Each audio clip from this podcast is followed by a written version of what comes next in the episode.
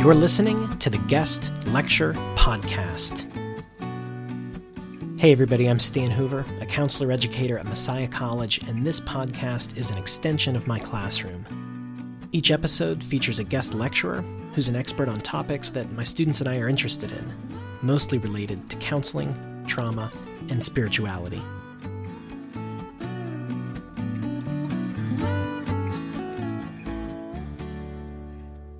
Guest today is Dr. Bethany Brand, a professor of psychology at Towson University and practicing clinical psychologist who specializes in the assessment and treatment of trauma and dissociative disorders.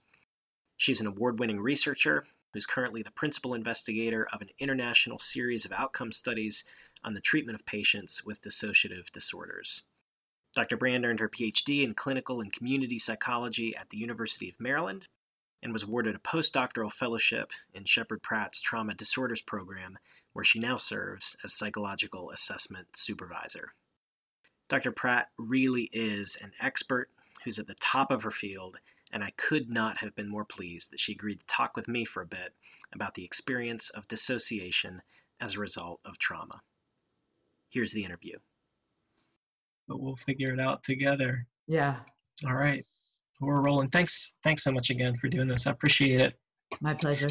I think uh, uh, a good place to start. Um, I'd just be curious to hear more about you and, and what got you into this uh, this particular work. So I read in your bio. I know your interest in trauma and dissociation, especially, goes back to, to an internship at, at Johns Hopkins. And I'm yes. just curious how that experience working with kids who were affected by trauma really affected you back then, but then also kind of put you on this trajectory uh, for your research and, and clinical practice. Yes, sure. So when I was at Johns Hopkins University, I was doing my psychological testing practicum mm-hmm. in my first year in grad school. And Hopkins is in the, you know, at that point, pretty rough part of town in Baltimore, mm-hmm. um, surrounded by a lot of projects and a lot of the people that would go there, uh, well, on the inpatient unit for kids, um, had been exposed to a lot of trauma. Mm-hmm. Um, and I remember seeing it written in the kids' charts and asking my supervisor, so how would kids who've been traumatized psych testing differ from those who hadn't been traumatized? Mm-hmm. She had no idea. Mm-hmm. So that's how it was in the late 80s. I mean, wow. people just didn't know about trauma yet. Yeah. Um, and, you know, that's at Hopkins. She was a very good supervisor but she didn't know. And then she asked her supervisor that question. And he invited us a few weeks later into his office, um, myself and another uh, intern and, and my supervisor. And he did an impromptu, off the cuff discussion about trauma and how he treats it in his own uh, in his own patients. Mm-hmm. It was the most fascinating thing hearing how children would symbolize being um, overtaken and terrorized by like an animal when in fact they'd actually been traumatized by a human right. and how he i was fascinated so i started talking at school about my interest in that mm-hmm. none of the professors knew anything about trauma it was wow. the time mm-hmm. um, and you know and ptsd had only been added to the dsm in 1980 so it was it was just relatively new at that point. Right. Um, they hadn't been trained in it as as professors in their own training. They hadn't they didn't know about it. Mm-hmm. So I just started talking to my professors and letting them know about my interest, and I ended up uh, my advisor, who is also the head of the clinical program, got a call one day from a man named Frank Putnam, mm-hmm who is, I see you smiling, so you know exactly who Frank Putnam is. You know, one of the legends, legends in the trauma field, in particular for his influence on developing three different measures for assessing dissociation across um, the lifespan. Right.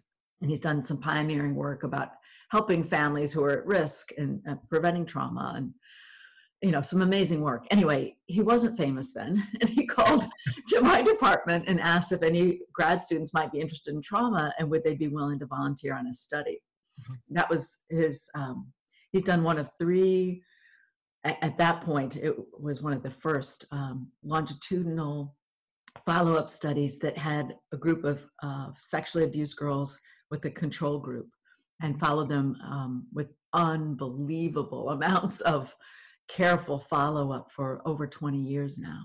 Mm. Um, so he helped us learn about the impact of trauma on the uh, HPA axis, growth hormones, all kinds of research, including dissociation. Mm-hmm. So I worked with him uh, for a while and used a little bit of his data for my master's. And then by the time my dissertation rolled around, the uh, department had hired a new person, a new faculty member, uh, Dr. Pamela as in trauma, and I did my dissertation with her. Okay. Um, then on internship at George Washington University Hospital, a, a patient announced that she had multiple personalities. And we were all very dubious, mm. myself included, because I hadn't seen anybody with that disorder, even though I'd worked with Frank right. uh, Putnam. We had worked with the you know kids families i hadn't seen somebody with you know back then what was called mpd um, but I trusted Frank. He was so and is so smart and careful to stick to data. Um, and you know, he's not a dramatic person. He's not going to believe in something unless it's legitimate. But nonetheless, I hadn't seen it. Mm-hmm. So my psych testing supervisor suggested I call up to Sheppard Pratt. And there was a woman up there who had done some preliminary research on dissociative patients and she suggested I walk through the testing with her, and that was Dr. Judy Armstrong. Um, and Judy Armstrong was kind enough to actually let me talk to her about what the testing looked like. And at the end of it, she said, You know what? You actually might have somebody with multiple personality disorder. Mm. So I went ahead um, the following year and applied for a postdoc and got a postdoc at Sheppard Pratt, and they had just opened a trauma disorders program. Mm. So I was at the right place at the right time and had made some really lucky linkages along the way. Um, sure. I didn't even know they had a trauma unit. I thought I was applying to a general postdoc, and the head of psychology saw my resume and saw I had done all this trauma work because by then I had volunteered at DC Rape Crisis Center. I had done my master's and dissertation on trauma. Um, and so I was their first first postdoc. And so hmm. I got into the field of dissociative disorders intensively at that point, having not ever with certainty met somebody who had full blown dissociative identity disorder. Mm-hmm. And then I started seeing it all over the place. I mean, because that's what that unit specialized in. Right. It's just fascinating to hear the kind of historical perspective because it, it feels so different to me where trauma awareness and trauma informed practice is seems to be all over the place Yes, but eh, eh, when you actually look at research asking clinicians who are out and licensed for a while about their training, they, they haven't had much training eh, in trauma. Mm-hmm. If they've had, it's often, when it comes to dissociative disorders, it often comes to not a very balanced perspective on the mm-hmm. evidence about those disorders and how to treat them. Because I'm sure you're aware there's a, a some controversy where there's some very outspoken and highly published critics of dissociation um, and uh, you know they support false memories and the iatrogenic effects um, thinking that dissociative identity disorder is I iatrogenically created um, uh, you know unintentionally created by therapists who suggest it to clients or by the media by watching the movie Sybil. Somehow that makes people supposedly develop social identity disorder. So anyway, fantasy model. The fantasy model. That's what we've come to call it in the last couple of years in our writing. They in um, the, the, critics, I'll refer to them interchangeably as the fantasy model proponents, the iatrogenic model, sociocultural model. Those are all the same group of people in the same theory. Mm-hmm. Uh, they have gotten their perspective very well um, covered in psychology textbooks. Mm. So many, many undergrads, when they learn about psychology, when they learn about dissociation for the first time, dissociative disorders, they're fascinated. But the textbooks tend to, not all of them, but um, a good third of them, according to research my lab has done, a good third of them emphasize the false memory perspective and don't actually hmm. show uh, and, and, detail the evidence supporting the trauma model of dissociation. Mm-hmm. So it's a long-winded way of saying that mo- many, many mental health professionals and students don't really understand the facts, the evidence about dissociative disorders. Yeah. Well, and it sounds like the facts are what kind of brought you along, someone who was maybe skeptical at, at yeah. first, and even Dr. Putnam skeptical at first until you look at the look at the data and see it yes. see it shape this trauma model of dissociation. Can you set us straight? Can you tell us more about that? What what is dissociation actually, and, and how is it how is it related to trauma? So, a quote from Frank Putnam that I love is Dissociation is the escape when there is no escape. Hmm. So, when children are in situations where it is actually incredibly dangerous, and there's somebody, typically a caregiver, you know, some adult who has, or older teenager, for example, who has easy access to the child, um, and the child's quite young, and they can't escape you know they've got a big person who's making them do things whether it's you know physical abuse or sexual abuse. When it's inescapable then they go away in their mind because they can't get away physically. Mm-hmm. and so they detach from their emotions from their body um, and in cases especially where it tends to be more repeated trauma they can detach from even remembering it in a different state you know in the trauma state when they're thinking about that when, when it's on when it's going on they're aware of what's happening. But because it's an awful recollection it feels so terrifying so um, shaming and it's confusing to them they try not to think about it. You know like any of us we don't like to think about things that make us feel awful and so we try not to think about it but then that's the whole nature of ptsd right? Is we try not to think about that which has been so harmful, and then it, it keeps intruding into our minds again and again and again. So that's PTSD in general, you know, plus all the physiological hyperarousal. Um, so with dissociative adults or children, they often meet full criteria for PTSD or, or you know, sub-threshold criteria for PTSD. And dissociation is their way of coping um, as best we know, there's probably some biological predisposition. Uh, you know, there's some twin studies that make it look like there's probably, at least for some, some uh, biologically enhanced ability to dissociate. Mm-hmm. We don't know. We need more research in that area. But it's definitely early childhood trauma that's repetitive in particular that mm. hones that ability to disconnect, to not feel, to see yourself from out of body, or over time if it's a caregiver who the child has both a very strong need for attachment they need that person and yet the person who they need if that's the abuser that's also the person that terrifies them and hurts them and at times acts so differently they can't integrate that. And so those are different states. Um, frank putnam talks about uh, the discrete behavioral model of dissociation where they don't end up integrating these different states of themselves and of their actual reality. They keep them separate because the adult um, is not actually helping them integrate. Mm-hmm. Uh, so, just a, a, bit more about that.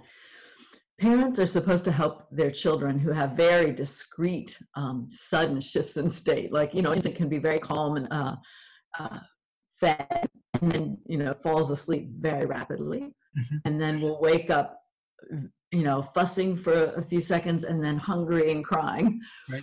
over time a parent's job is to help the child smooth those states and be able you know obviously as they get older to be able to convey their needs and not to have such dramatic shifts um, as they do in infancy and preschool years mm-hmm. but if you're growing up in a very dysfunctional environment where an adult is precipitating some of these state changes, you know, making you do awful things. Right. And they're not helping you learn to integrate and process emotions. And so that child never um, becomes as integrated as we're supposed to. So that can lead to or contribute to the development in, in some cases of severe, ongoing, early abuse that can lead to these discrete states um, that are dissociative uh, sometimes called personalities or alters or identities. Right. I mean, it really makes sense from a developmental perspective. Yes. But but, but I'm also really struck by the way you framed dissociation. Um, you know, it, it's it's an escape. It's a safety-seeking, adaptive. Yes. yes uh, function. I think that's really important for for people to to recognize. Right. Um, it used to confuse me when I was a postdoc and trying to learn about it because I would see adults you know, on the inpatient unit where I work and show dissociation would happen all the time. You know, in a community mm-hmm. meeting, if somebody got upset, they'd start dissociating. Yeah. You know, if another patient started getting loud, a couple of patients in the room would start dissociating. They'd mm-hmm. go away in their mind, they'd curl up into a little ball, they'd start rocking, and pretty soon they might be just kind of completely detached from the environment. That's just an example. Mm-hmm. And so I would struggle with it. Like, it's supposed to be adaptive, but this isn't adaptive. um, and then, of course, I, I came to figure out that it's adaptive in childhood while the trauma is ongoing and there is no other way to protect yourself. But it becomes an overlearned habit where they often dissociate in response to triggers around them, you know, things that are not necessarily dangerous in the present moment, but mm-hmm. feel dangerous because it's anger, for example. It's a loud noise, for example. Right. And so they have this overuse of dissociation that can then cause all kinds of difficulties in their day-to-day lives and their relationships because they're still using that form of coping and they haven't developed other ways or haven't fully developed other healthier ways of coping when life is safe. Mm-hmm. So you said something interesting. You talked about sitting in those groups and you could actually observe a patient d- dissociate. And I was going to ask you if, if you could if you could see it in the way that a patient presents. Um, and and I, I heard a talk that you gave at, at, at, at Towson, and you actually did describe what that what that looks like. Yes. Uh, and I'm, I'm wondering if you can share that with us.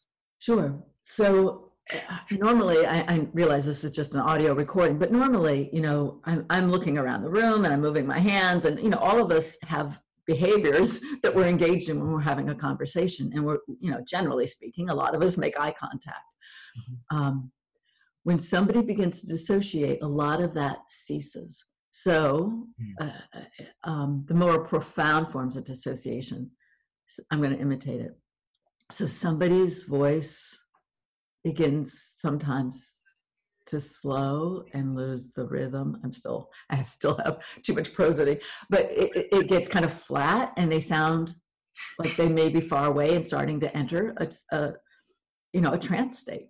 Mm-hmm. And they often physically begin to hold very still.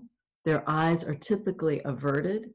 They may hide under their hair or underneath their, their they may put a hand over their eyes. Mm-hmm. Um, so they're kind of covering their face. And if if they keep continuing to dissociate, they may curl up and put their legs underneath them, for example, sitting in a chair. Um, and they just may then hold very, very still. Mm-hmm. A less dramatic form is if somebody is has got a, a pretty serious dissociative disorder, they may blink um, or show a very rapid eye roll. So what we've come to understand is that these can be um,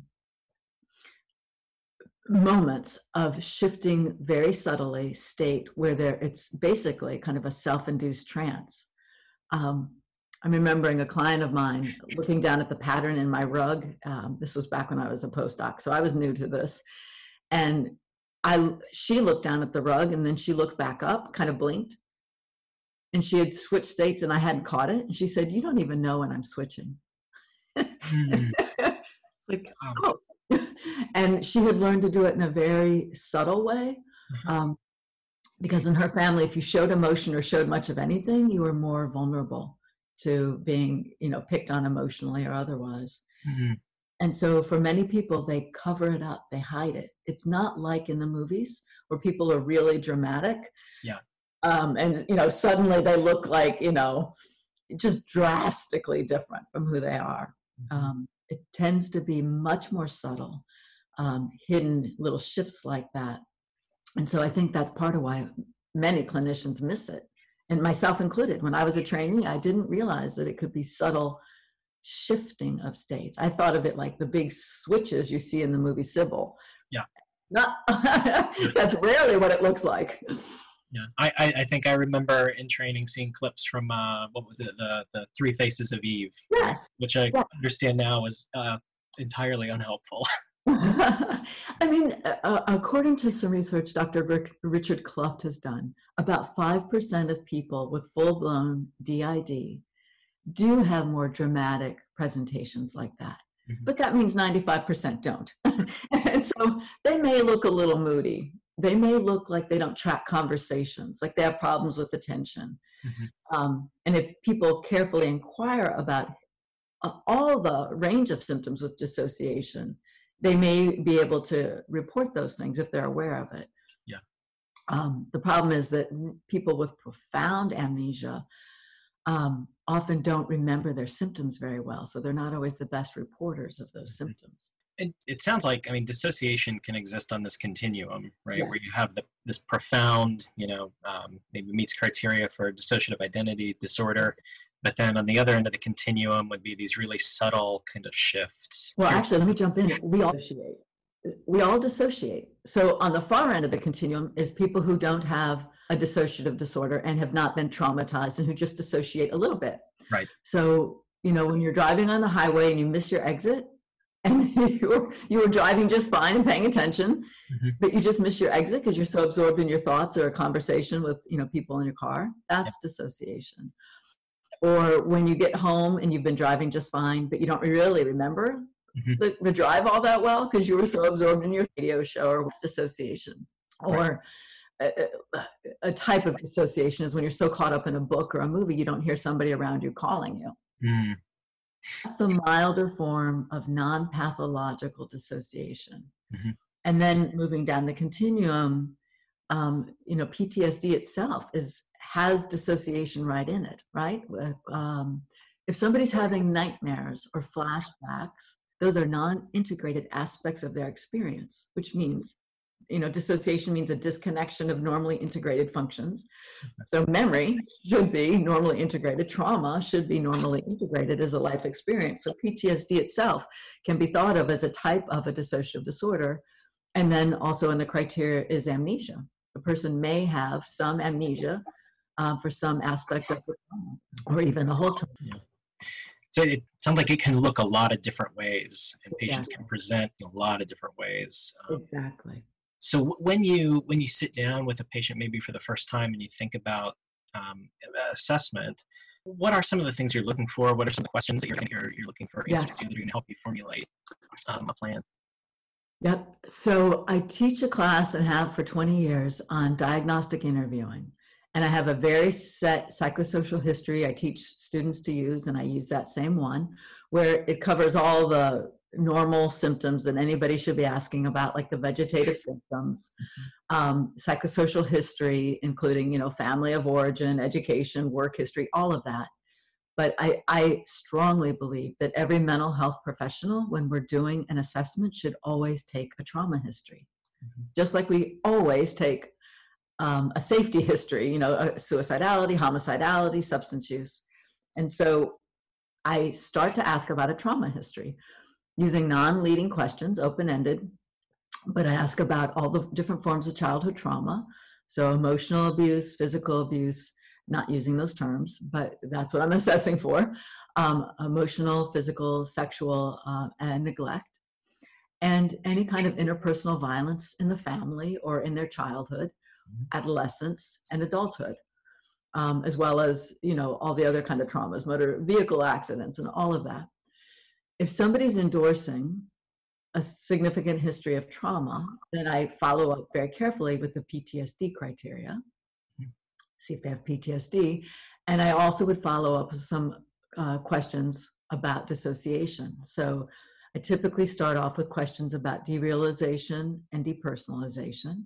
Mm-hmm. And if they're endorsing that, like, for example, out of body experiences, you know if they ever see themselves I'll, I'll, go with a kind of a stereotypical story i might hear about you know somebody who when they're with their partner um, and willingly consentingly wanting to be intimate they have an out of body experience sometime where they see themselves at a distance mm-hmm. um, or they feel terrified when they're supposed to be intimate that might be a suggestion that something's happened, and I would ask, you know, more cautiously, carefully around that.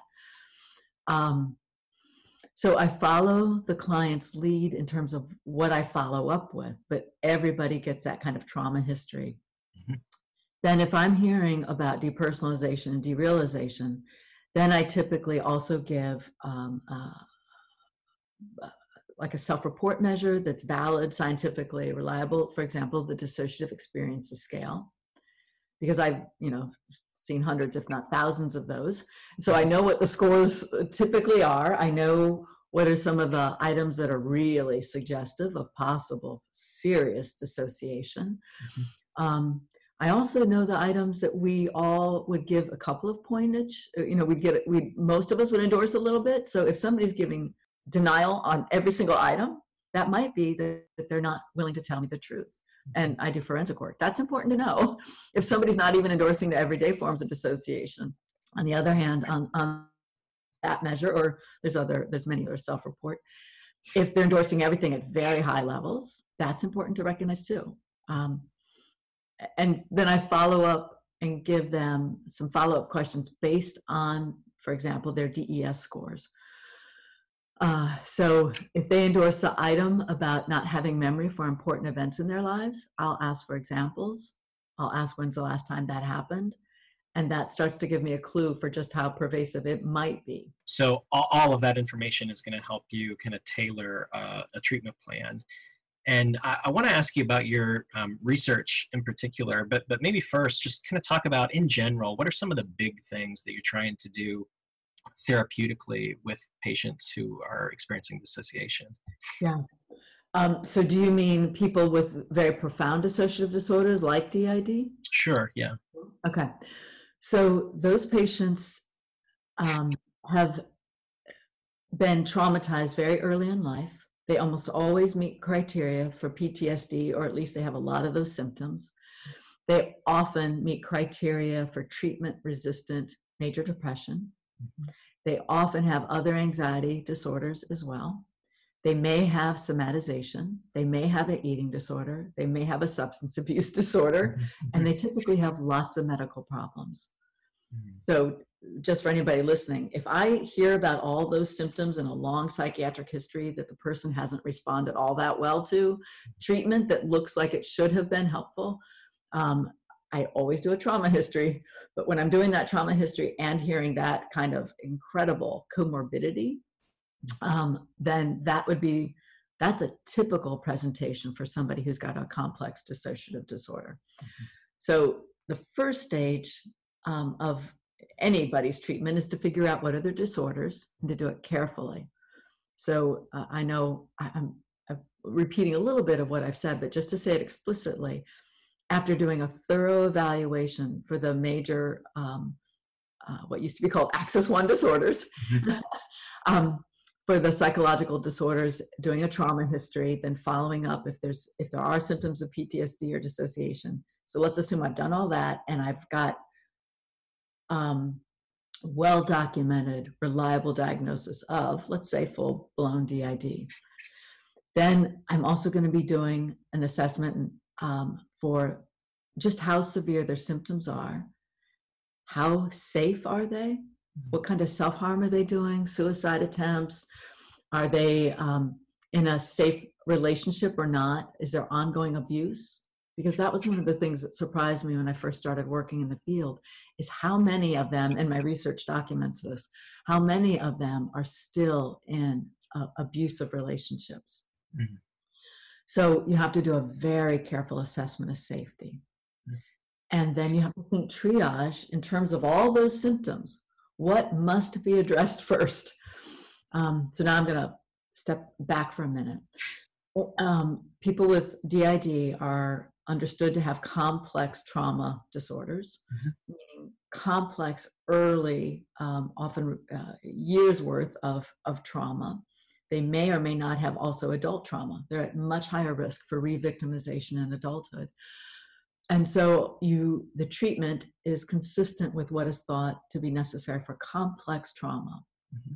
So with complex trauma, it's a staged treatment approach where you in the first stage you make the diagnoses and you stabilize the individual. And I'll, I'll come back to that.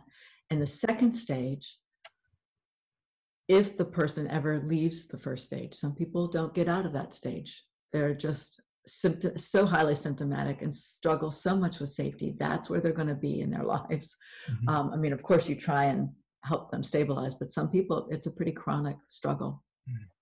Assuming the patient gets stabilized and wants to process the traumas in more depth, then that's what you begin to do in stage two.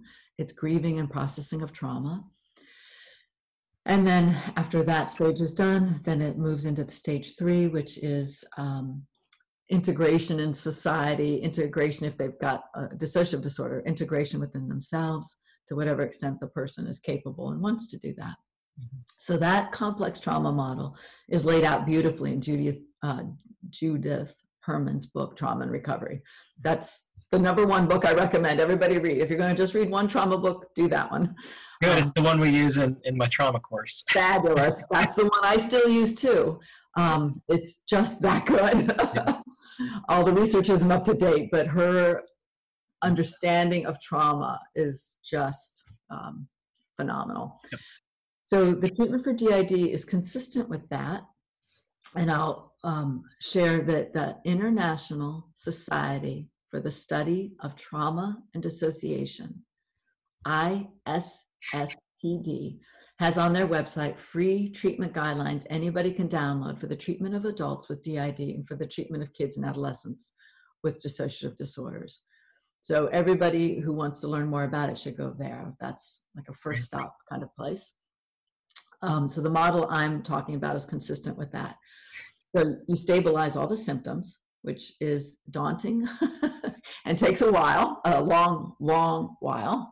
Um, then you may move into trauma processing if the individual wants to and has the resources to do that. Mm-hmm. So, stage one, and, and, this goes into my research.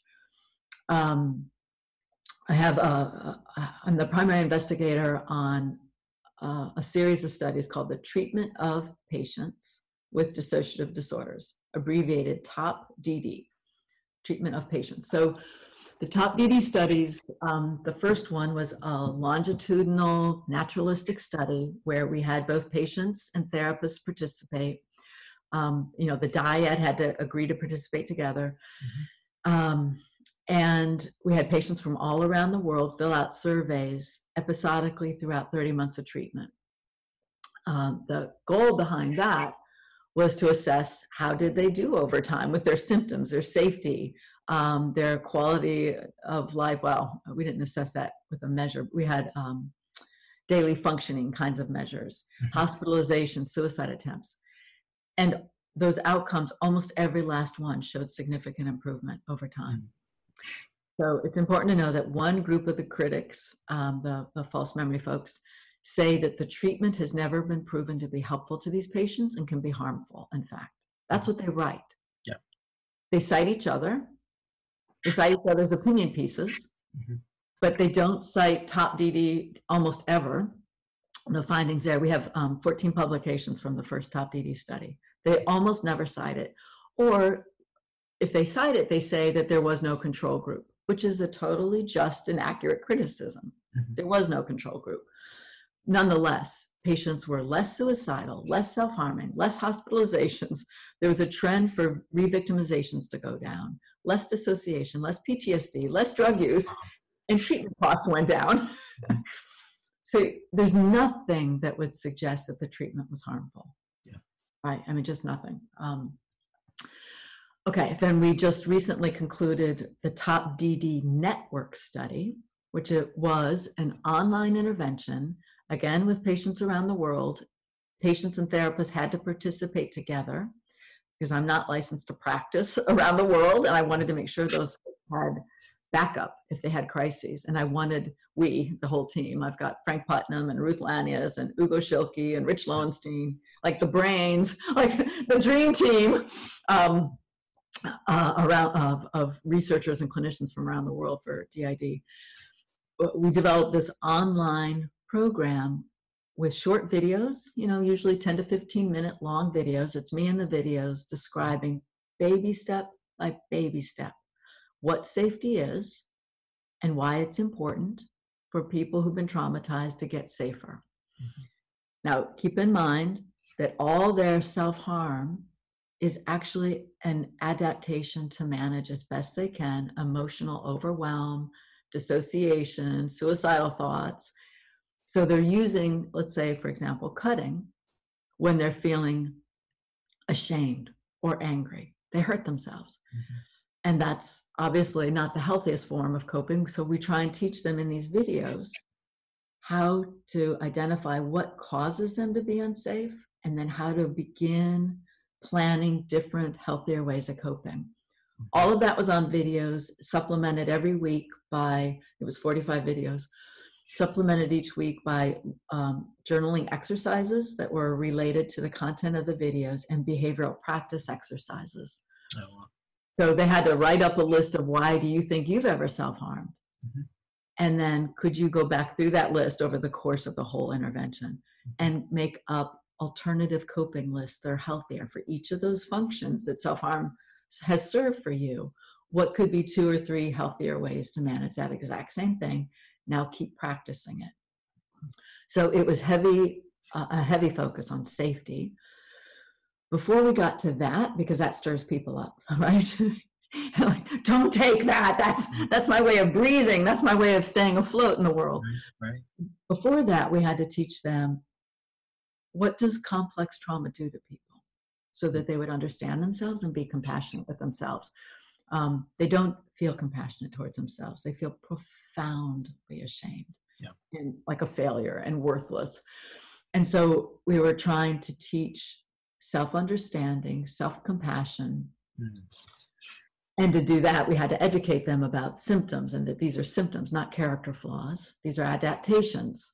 They may get in your way uh, sometimes, um, but you can learn and do different things um, instead of cutting, for example. Mm-hmm. So tons of education and self compassion, and um, then we got into teaching them about how to deal with emotions, because a lot of where self harm and suicide attempts come from is directly from emotions, sure. and they've got poor emotion regulation skills. Mm-hmm.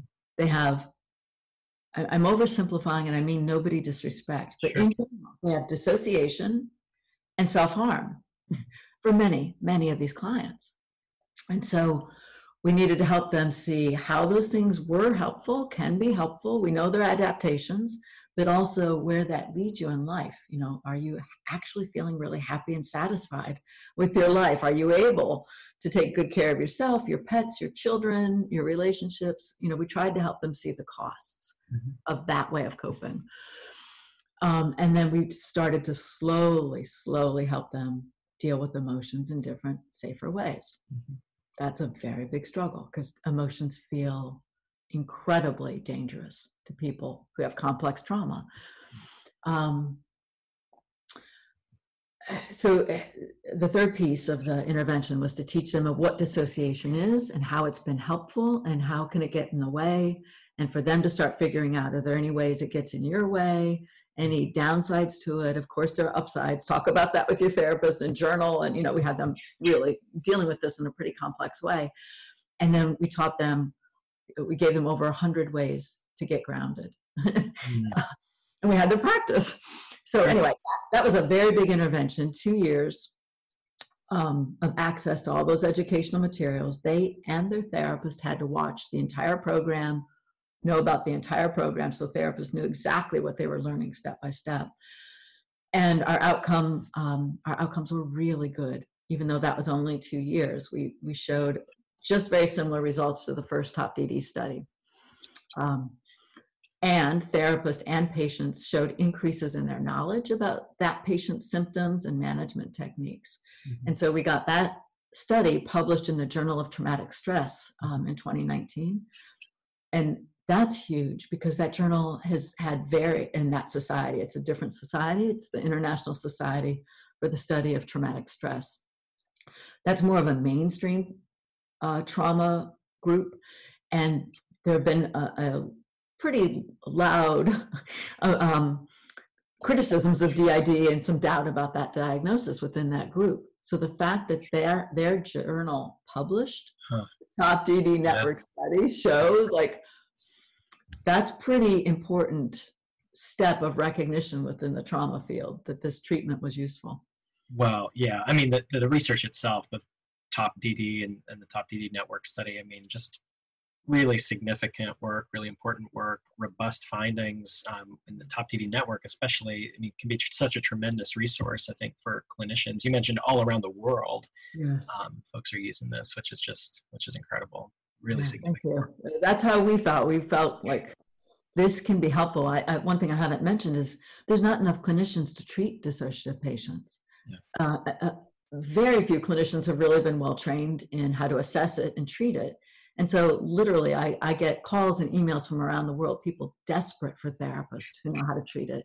Mm-hmm. And so that was part of the goal is not just to show that interventions and treatment can help, but also to try and train therapists around the world about the very beginning basic steps of treating a dissociative patient. Yeah. And so it, we showed both effects. Um, patients improve, but therapist and patient knowledge also improves. So hopefully they can help other people in their practice. Well, let me segue from that then to, to one of my last questions here. I know we're running short on time, but what, I mean, what does it take to be a really effective clinician who's working with patients with complex trauma, working with patients with with dissociation? I know there's there's a lot of emotional demands yes. uh, in in this kind of work, and, and and so what what what does it take in your experience? What has it found to be really effective in this work?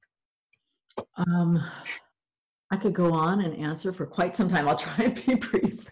Um, if somebody needs to be very well grounded in the research um, and use best practices, uh, evidence-based practices, but they can't be rigid about that because mm. in psychotherapy outcome research, including in the, the trauma field, the patients who get excluded from those studies are almost always the most severely traumatized people. Mm-hmm. So if you look at exclusion criteria in any, almost any treatment study, people are kicked out who are actively, currently suicidal, extraordinarily self harming, currently using substances, who have psychotic symptoms, perhaps who have bipolar uh, symptoms, bipolar disorder. Mm-hmm.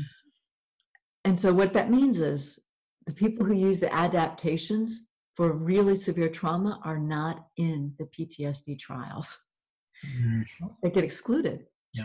And so the evidence-based treatment, you know, prolonged exposure, EMDR, uh, cognitive processing therapy, they have a much narrower group of patients who have participated in those studies. Mm-hmm. We didn't exclude anybody from top DD, no matter how suicidal they were whether they heard voices and might have also had a psychotic disorder, whether they've been hospitalized multiple times in the last year. We yeah. kept, we allowed everybody who wanted to do the work, who had a therapist who would do the work, join.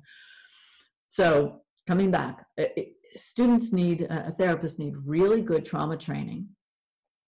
And they need to know about what are the evidence-based treatments, but they're going to have to adapt those and know a lot more about that three-stage uh, stabilization kind of treatment for complex trauma. Um, to do that, I think they need to seek out a lot of additional training. Um, in grad school, you get the beginnings of understanding how to be a therapist, but you have to go well beyond that and seek out more training um, and make sure you're going to very good workshops. Um, go to these professional organizations like ISSTD that teach about how to work with dissociative patients.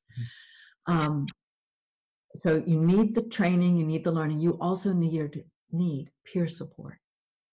It's incredibly important to seek out consultation, supervision, and hopefully you have a you can develop a peer supervision group in an ongoing way where you get to share cases with other people confidentially who also know about how to treat trauma and who support each other because the work is really hard, mm-hmm. really lonely at times. And you know, you can start struggling with your own secondary PTSD or real doubts about what to do with a client.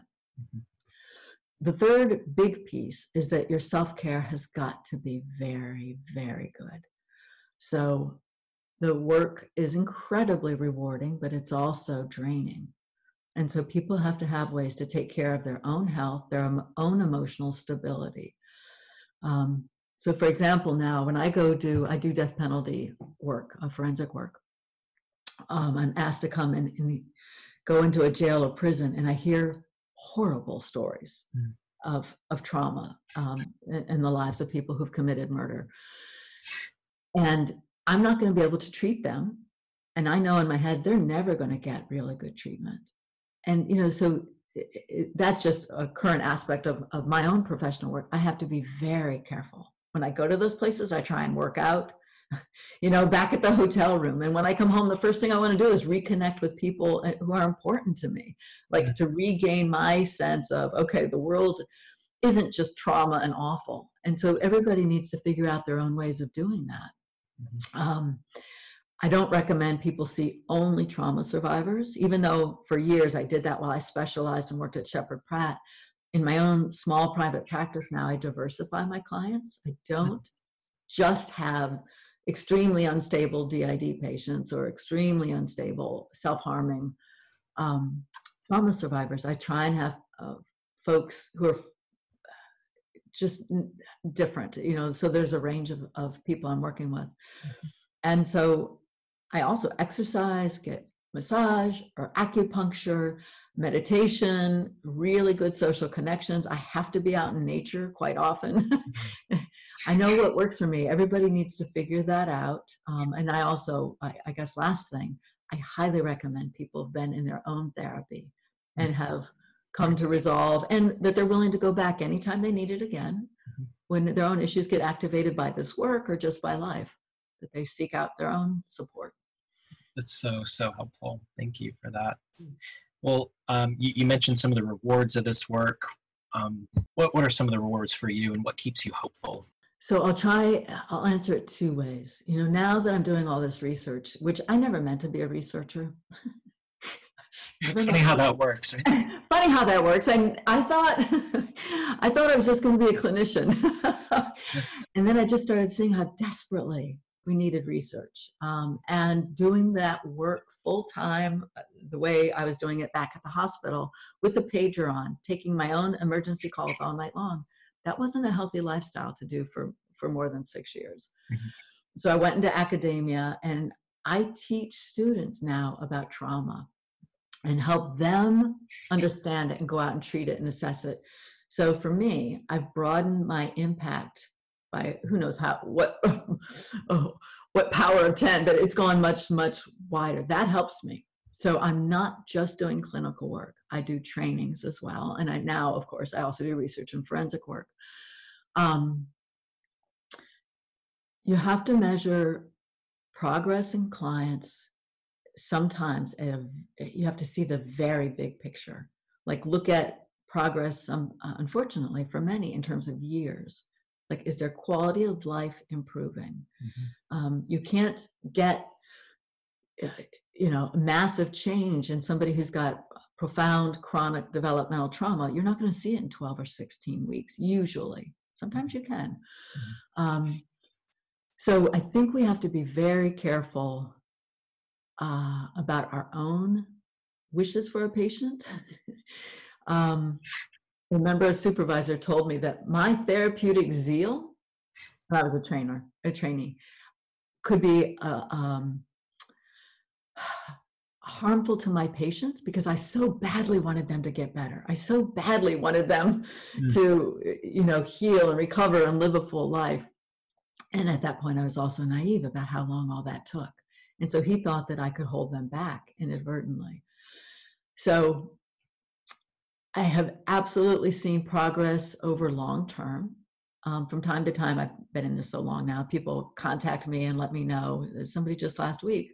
I'm still with that guy. I got out of the violent relationship. I haven't gone back to him and now i've just gotten my nursing degree. This was somebody who was floundering because of domestic violence.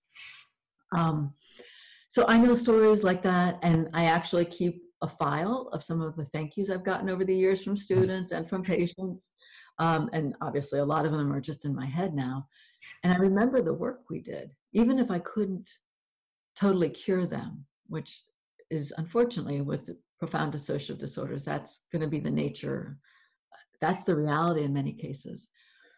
I can see how they can have healthier friendships and they understand themselves and they can laugh more. Um, one woman desperately wanted to have children. She couldn't bear children, but she was an incredible pet owner. Hmm. And in her world, taking really good care of her pets and her body over time, that was success. Hmm. And so when we said goodbye, we were both tearful. I mean, it, our work meant the world to us. Hmm. So I, I know that's long winded and rambling, but. no, that was perfect. Thank you. Well, uh, I will be sure to send a thank you uh, that you can put in that in that file. I really appreciate your, your time. I really appreciate you sharing your your wisdom uh, with us. And you know, if if anyone who listens to this, if they want to learn more about you or keep up with your work, um, what's the best way for them to to do that?